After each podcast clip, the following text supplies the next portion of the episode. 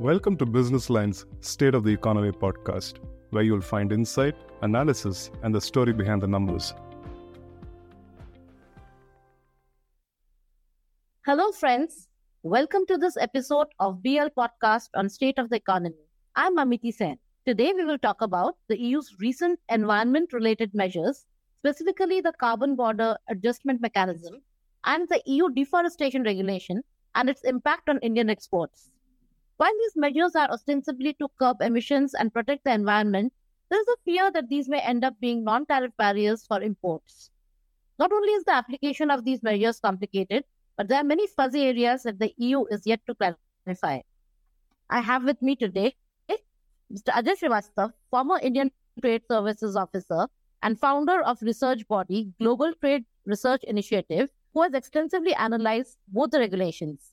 Uh, Mr. Srivastav today will help us uh, to understand a bit more about the issues at hand. Mr. Srivastav, welcome to uh, BL Podcast. Thanks for Yeah. having me. Yeah, thank you for joining us. Okay, so uh, can you please explain uh, what the CBAM actually is and why is the EU bringing in this measure? I mean, uh, protecting the environment is high on everybody's agenda, but why bring in a measure that you know includes uh, not only its own country and companies, but you know the world at large? Okay. So first, uh, the acronym CBAM stands for Carbon Border Adjustment Mechanism. So this is a new tax which EU proposes to levy on certain products starting from January 1, 2026. And gradually it will be adding up the list of products and it will be covering all the possible products by 2034. So the initial list of product mentions steel, aluminium, cement, hydrogen, electricity, and fertilizer. So this is the beginning made by EU, and soon we are hearing that other countries they are also thinking of imposing the same tax. So UK has floated its draft, and other countries like USA, Canada, and Japan are also talking about these things. Now, coming to the second part of your question, that is why. Why EU did this? So it's very interesting. EU has a very ambitious environment agenda, climate agenda, I must say. So to implement this agenda, EU has a body called Emission Trading System. Through this uh, emission trading system, EU maps the emissions of more than 10,000 of their top industrial installations and power plants. And they set emission limits, annual emission limits on each of these. If anybody crosses the limits, then they have to pay the penalty. I'll tell you how much the penalty, what the shape of the penalty is. And if anybody does better, then he is rewarded. So entire system is market driven. So EU Parliament doesn't do anything. The way it happens, it's called cap and trade system. So suppose my installation was emitting 100 tons of carbon dioxide every year, and my limit was 98 tons. It was reduced by two tons, and uh, so I take, in, I do investments in green technologies, and I improve my processes, and I go below from 100, not to 98, but to 96. 98 was my limit, and I go to 96. So I have additional these two points, two tons of carbon dioxide. I can sell these two tons of carbon dioxide worth of certificates. I can trade this at the emission trading system there. So another installation which has not done anything, which could not curtail any of its emissions, they will have to buy this from me. And this buy and sell demand and supply, it, it gives, it proposes, it sets the price. So current price is about 100 euros per tons of carbon dioxide emitted. Now, this is all very fine. It was going very fine. But while this is all fine, EU was allowing its most polluting sectors, which are those steel, aluminium, paper mills, cement mills, to go scot free without any improvement on their part. Why? So they said, okay, if you impose such a stiff carbon cost on me through ETS, then we'll shift production to the countries which have lower environmental costs, say China or India or some other countries. So this was termed as carbon leakage. So here uh, we have to understand that carbon leakage was a threat. They say if you impose the price, this carbon leakage will happen. That means we may be shifting to other countries. Right. So carbon never happened, but uh, then it was thought that it may happen. But then EU, when it became more ambitious to implement its climate agenda, it could not have allowed its uh, most polluting sectors to go scot free. So it said it drew a plan through this CBAM regulation. It says, okay, we'll reduce your free allowances every year, year by year. And to help you from cheaper imports, to discourage cheaper imports, will whatever price for carbon you are paying, the similar price will be charging and on the similar extent on the imports of the same commodities. So CBAM basically was a tax on imports, which EU proposes to take on steel, paper, cement, most polluting sectors. So basically, CBAM in one line is to address the possible threat of carbon leakage. Right. It was long. I hope it helped. You have analyzed in details the possible impact of CBAM on Indian exports.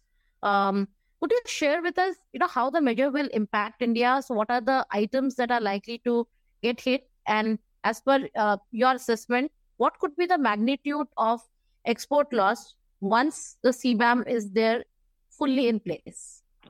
So uh, EU is our uh, large trading partners. We export more than seventy-seven billion dollars of goods every year to them.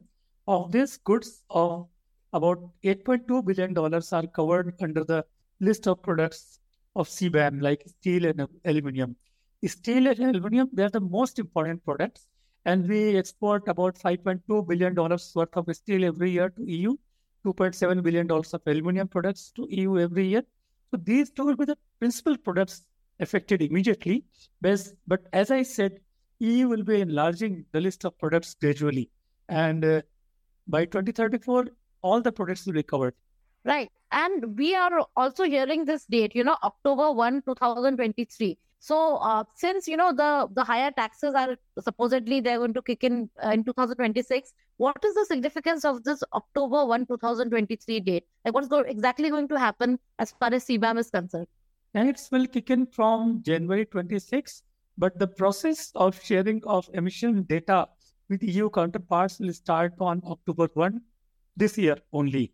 And uh, the, the quarter starting October 1, uh, one month before the end of the quarter, uh, the Indian exporters has to share its emission certificate with EU counterpart, and which they have to in turn submit to the EU authorities for this. So the, the information flow will start from October 1. EU wants to take this two years gap to assess the gaps in their system and uh, strengthen the system. It's just for strengthening the system. Right. So, like October 2023, it is just uh, June now, July, August, like uh, less than four four months down the road. So, uh, is our industry in a position to do all this? I mean, uh, is there clarity on uh, what they're supposed to do? I think major industries they are they are they are talking to each other. They are talking to their experts. But so far, the top few industries I know, the top people in steel and aluminium, they had some program even without the CBAM uh, to reduce their carbon content. They had a program, but now CBAM has put a timeline, very stiff timeline. So they are talking to the government, and many task forces have been created, and uh, they are they are basically evaluating their options whether they should go for clean energy or they should pay the CBAM with the investment in cleaning the process uh, will balance, will justify the profits, and whether the expensive products, which will be the result of the cleaner processes, will justify the processes and trade amount. So I think they are doing processing at various levels, understanding, acting, everything in slightly uh, mixed way. Right. And uh, you know the CBAM measures when they get implemented, you know how will the penalty will get uh, get calculated? So is there clarity on that? Full clarity will come maybe this month when EU shows its implementing regulations. But uh, it's like this: uh, from January 26th, uh, one year before that period, the importer, the EU based importers, will have to assess from which firm it will import what. And in that assessment, he will have to buy the, the, the certificates in advance from the EU authorities. And then at the end of the year, and the next year in May, he has to settle off with this. If he's not settling by May next year of the operations, then the penalties are very stiff. How much will be the quantity uh, amount of the penalty? I think implementing regulation, we have to wait for that to know that exact amount. That is still something that is uh, to be you know spelled out properly by the EU, right? Yes. India is also putting in place its own carbon trading mechanism, and it is uh, also reportedly in talks with the EU for recognition of its uh, own carbon certificates. So uh, the EU also ass- uh, assured in its trade policy review, which happened recently at the WTO, that effective carbon price paid outside of the EU will be taken into account while implementing CBAM measures. So, do you think uh, it is possible for India to work out such an arrangement with the EU? Uh, my personal views are a big no. 45 countries have implemented uh, carbon trading systems, and our system should conform to the global norms. And I don't expect EU to give any lenience to India if it doesn't meet uh, their requirements. Oh, really? So, like India hoping that, you know, it could work out something, you know, it might be uh, something that basically would might not result in much. Amiti, you will recall about uh, uh, two decades before EU has implemented REACH regulation for chemicals. And uh, we made similar noises and uh, so many meetings were there, but result was nothing. Everybody was was made to comply. Right, right, right. Okay, so the EU is also bringing in a second environment-related legislation. You know, um, the EU deforestation regulation, which has been adopted by the EU Council already. So, what is that? Like, is it in? Is it something different? Is it in addition to the CBAM? And how will it affect India? So I say if CBAM targets industrial products, EU deforestation regulation targets agriculture products. The, the essence in one line is if you are growing any product on the land which has been deforested after 31st of December 2020, then you cannot export it to the EU. And your certificate is not sufficient for saying this. It has to be proven by an elaborate track and trace mechanism. EU wants the details of the piece of the land, its address, farmer's name, and uh, how it moves from supplier to supplier, from grower to supplier to other supplier to the exporter to the importer. EU wants the details of entire supply chain. You say, you know, we are talking about uh, not giving digital data to EU. They want to take everything so through such mechanisms like CBAM or EUDR. So the second part is which products. And, uh, you know, today they started uh, with certain products, and they say they'll be covering most of the agriculture products in uh, due course of time. That is within few years. But uh, today, most affected products from India will be coffee, leather and leather items, and uh, paper products. Right, and you know, since um, agriculture is also mostly unorganized in the country. So wouldn't it be that much difficult to gather so much data from, you know, small farmers? It will make almost impossible for small exporters to operate in the area.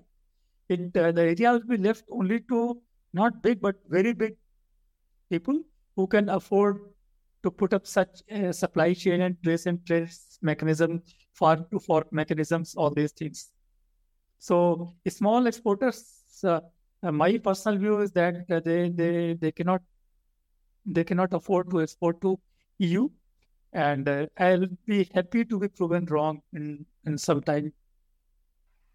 Right. So these all seem to be you know unilateral measures, like all coming from EU.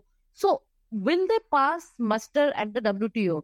Because uh, you know uh, if India raises a dispute at the WTO, so how strong can be a case that can be built against the EU for these measures? So, so two precise observations. Uh, first, for uh, CBAM is that WTO rules they talk about the product per se, not how it is made. And uh, EU CBAM charges differential taxes based on how it is made, how much emissions was was there. So even if the steel of the same quality, people from different uh, installations may end up paying different tax because uh, cleaner steel may have been made from green hydrogen and uh, darker uh, steel may have been made uh, using gray hydrogen. So this is not tenable at the WTO, but WTO, you know, it's almost uh, non-functional. So we cannot wait for the WTO to to to give justice to us on this. similarly, EU deforestation regulation that also it flouts uh, basic WTO understanding because it, it proposes to classify countries into high risk country, low risk country based on their own criteria. WTO does not allow this. So both the regulations they fall foul. But I don't want to I don't want to put all my eggs into WTO fight because uh, the way WTO is functioning, no decisions are expected in near future, and we should be ready uh, to the fact that we have to face the CBAM and EUDR things. Right. So, you know, I know this is a very difficult question, but how do you think the situation can be best handled by the government at the moment? You know, EU has taken a decision. Now, if we have to trade with EU and uh, similar other countries, because many more are talking about this, we have to prepare. You know, this is the gauntlet thrown at us. And what government can do? Government should know what other countries are doing. It's uh, like setting up its own emission trading system and uh, renaming the taxes like customs duties and cesses and excise duties on petroleum products. We charge heavy taxes already. We just need to rename them in a very discreet way as carbon tax. That will lessen the impact there. And then we have to prepare a strong retaliatory measure. Remember when US has imposed during Mr. Trump's time uh, tariffs on aluminum and uh, steel. Yes, yes. yes. So similar has to be there. And uh, then we have to increase industry awareness, especially the small sectors. Then, of course, we have to wait. We should not hurry for the FTA with EU and UK unless this is solved. You know, what will happen if we do an FTA with EU today? Their goods will enter at zero duty in India. Our goods will pay 20 to 35% CBAM there. This is not justified. So we have to wait for more clarity till an FTA is signed. FTAs can wait. So do you think that you know India could actually you know include these talks in the FTA talks that are already happening with the EU? No, no, I don't uh, advise for that because EUDR is separate regulation. Suppose EU wants to help India, of course it will not.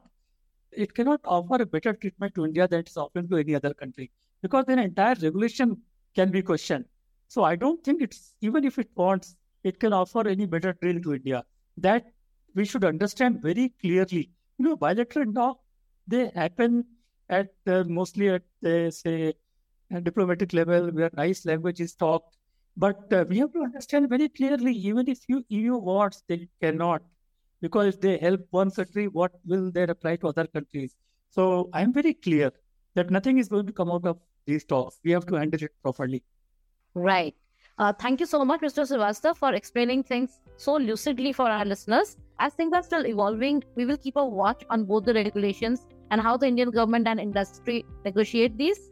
I hope to have you again soon with us in another episode. Thank you so much. Thanks. Thanks, Smiti. Nice talking to you. Thanks. Mm-hmm.